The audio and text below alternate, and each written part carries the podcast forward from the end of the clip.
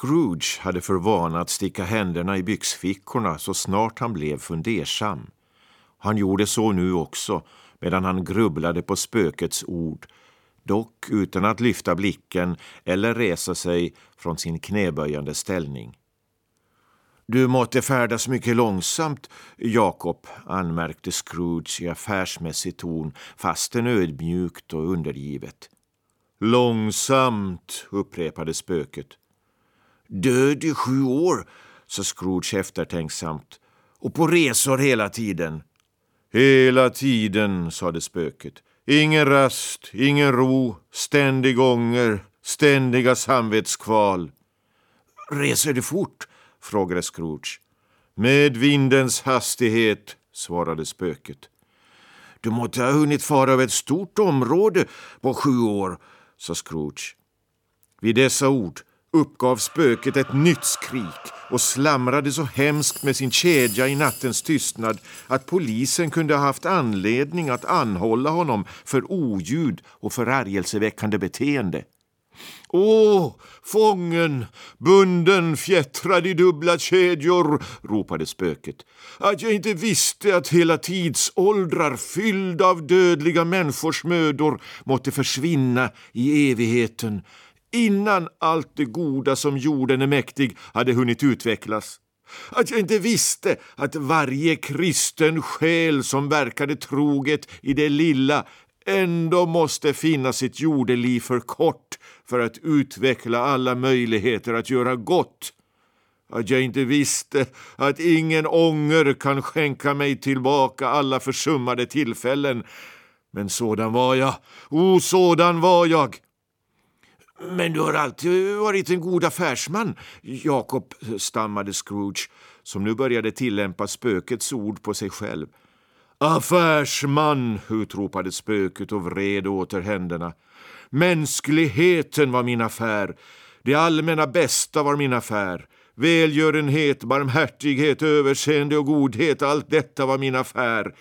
Min firma var bara som en droppe i havet i jämförelse med de uppgifter som var mig förelagda. Spöket lyfte upp en bit av kedjan och höll den med utsträckt arm som om den hade varit orsaken till dess fåfänga förtvivlan och slängde den så i golvet igen. Vid denna tid på året lider jag mest, sa spöket. Varför gick jag en gång omkring bland mina medmänniskor med böjt huvud utan att lyfta blicken till den välsignade stjärna som ledde de vise männen till ett fattigt skjul? Fanns det då inga fattiga hem till vilka dess sken kunde leda även mig?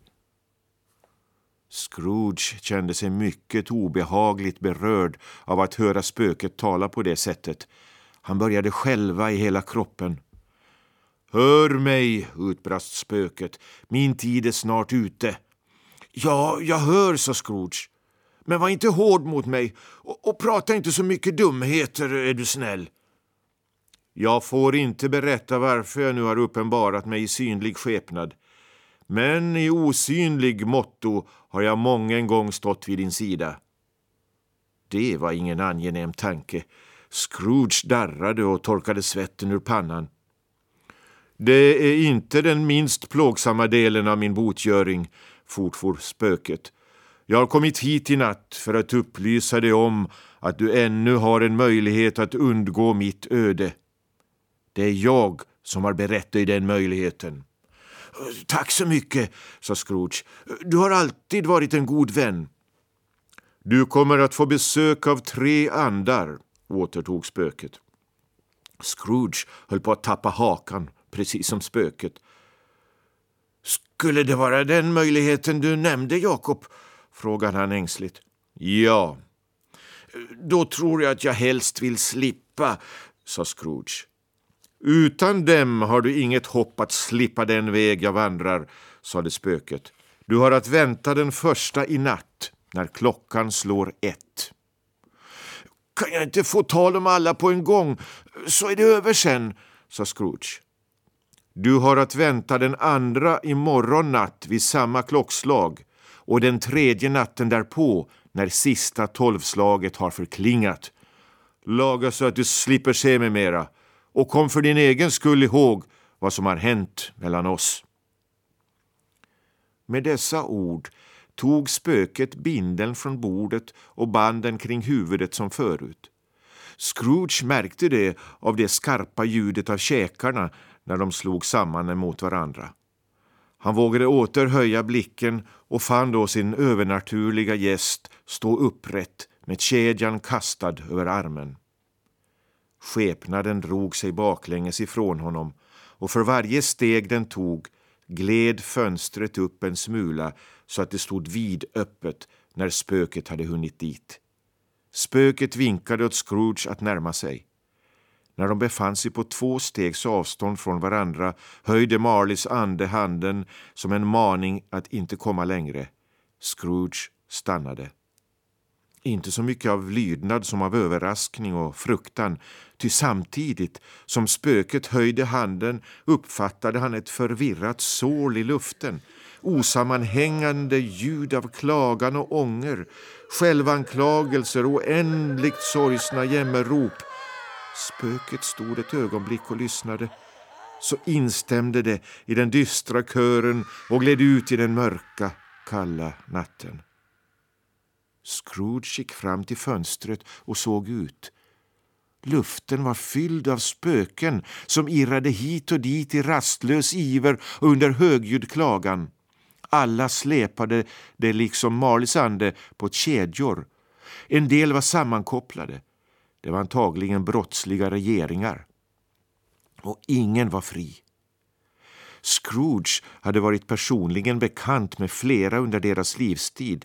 Bland annat kände han mycket väl igen en gammal ande i vit väst med ett väldigt kassaskrin kopplat vid sin fotled. Han skrek ömkligt över att han inte kunde hjälpa en stackars kvinna med ett barn som satt på ett trappsteg nedanför honom. Huruvida skepnaderna upplöstes i dimma eller omhöljdes av dimma visste inte Scrooge men både det och deras spöklika stämmor försvann och natten blev som han hade sett den på vägen hem. Scrooge stängde fönstret och undersökte den dörr som spöket hade kommit igenom. Den var stängd i dubbla lås, som när han med egna händer hade stängt den, och slåarna var orubbade. Han försökte säga dumheter, men hejdade sig vid första stavelsen. Trött av den sinnesrörelse han hade varit utsatt för eller av dagens arbete eller av den glimt från en osynlig värld som han hade fått skåda eller av det dystra samtalet med spöket eller av den sena timmen kände han sig i stort behov av vila.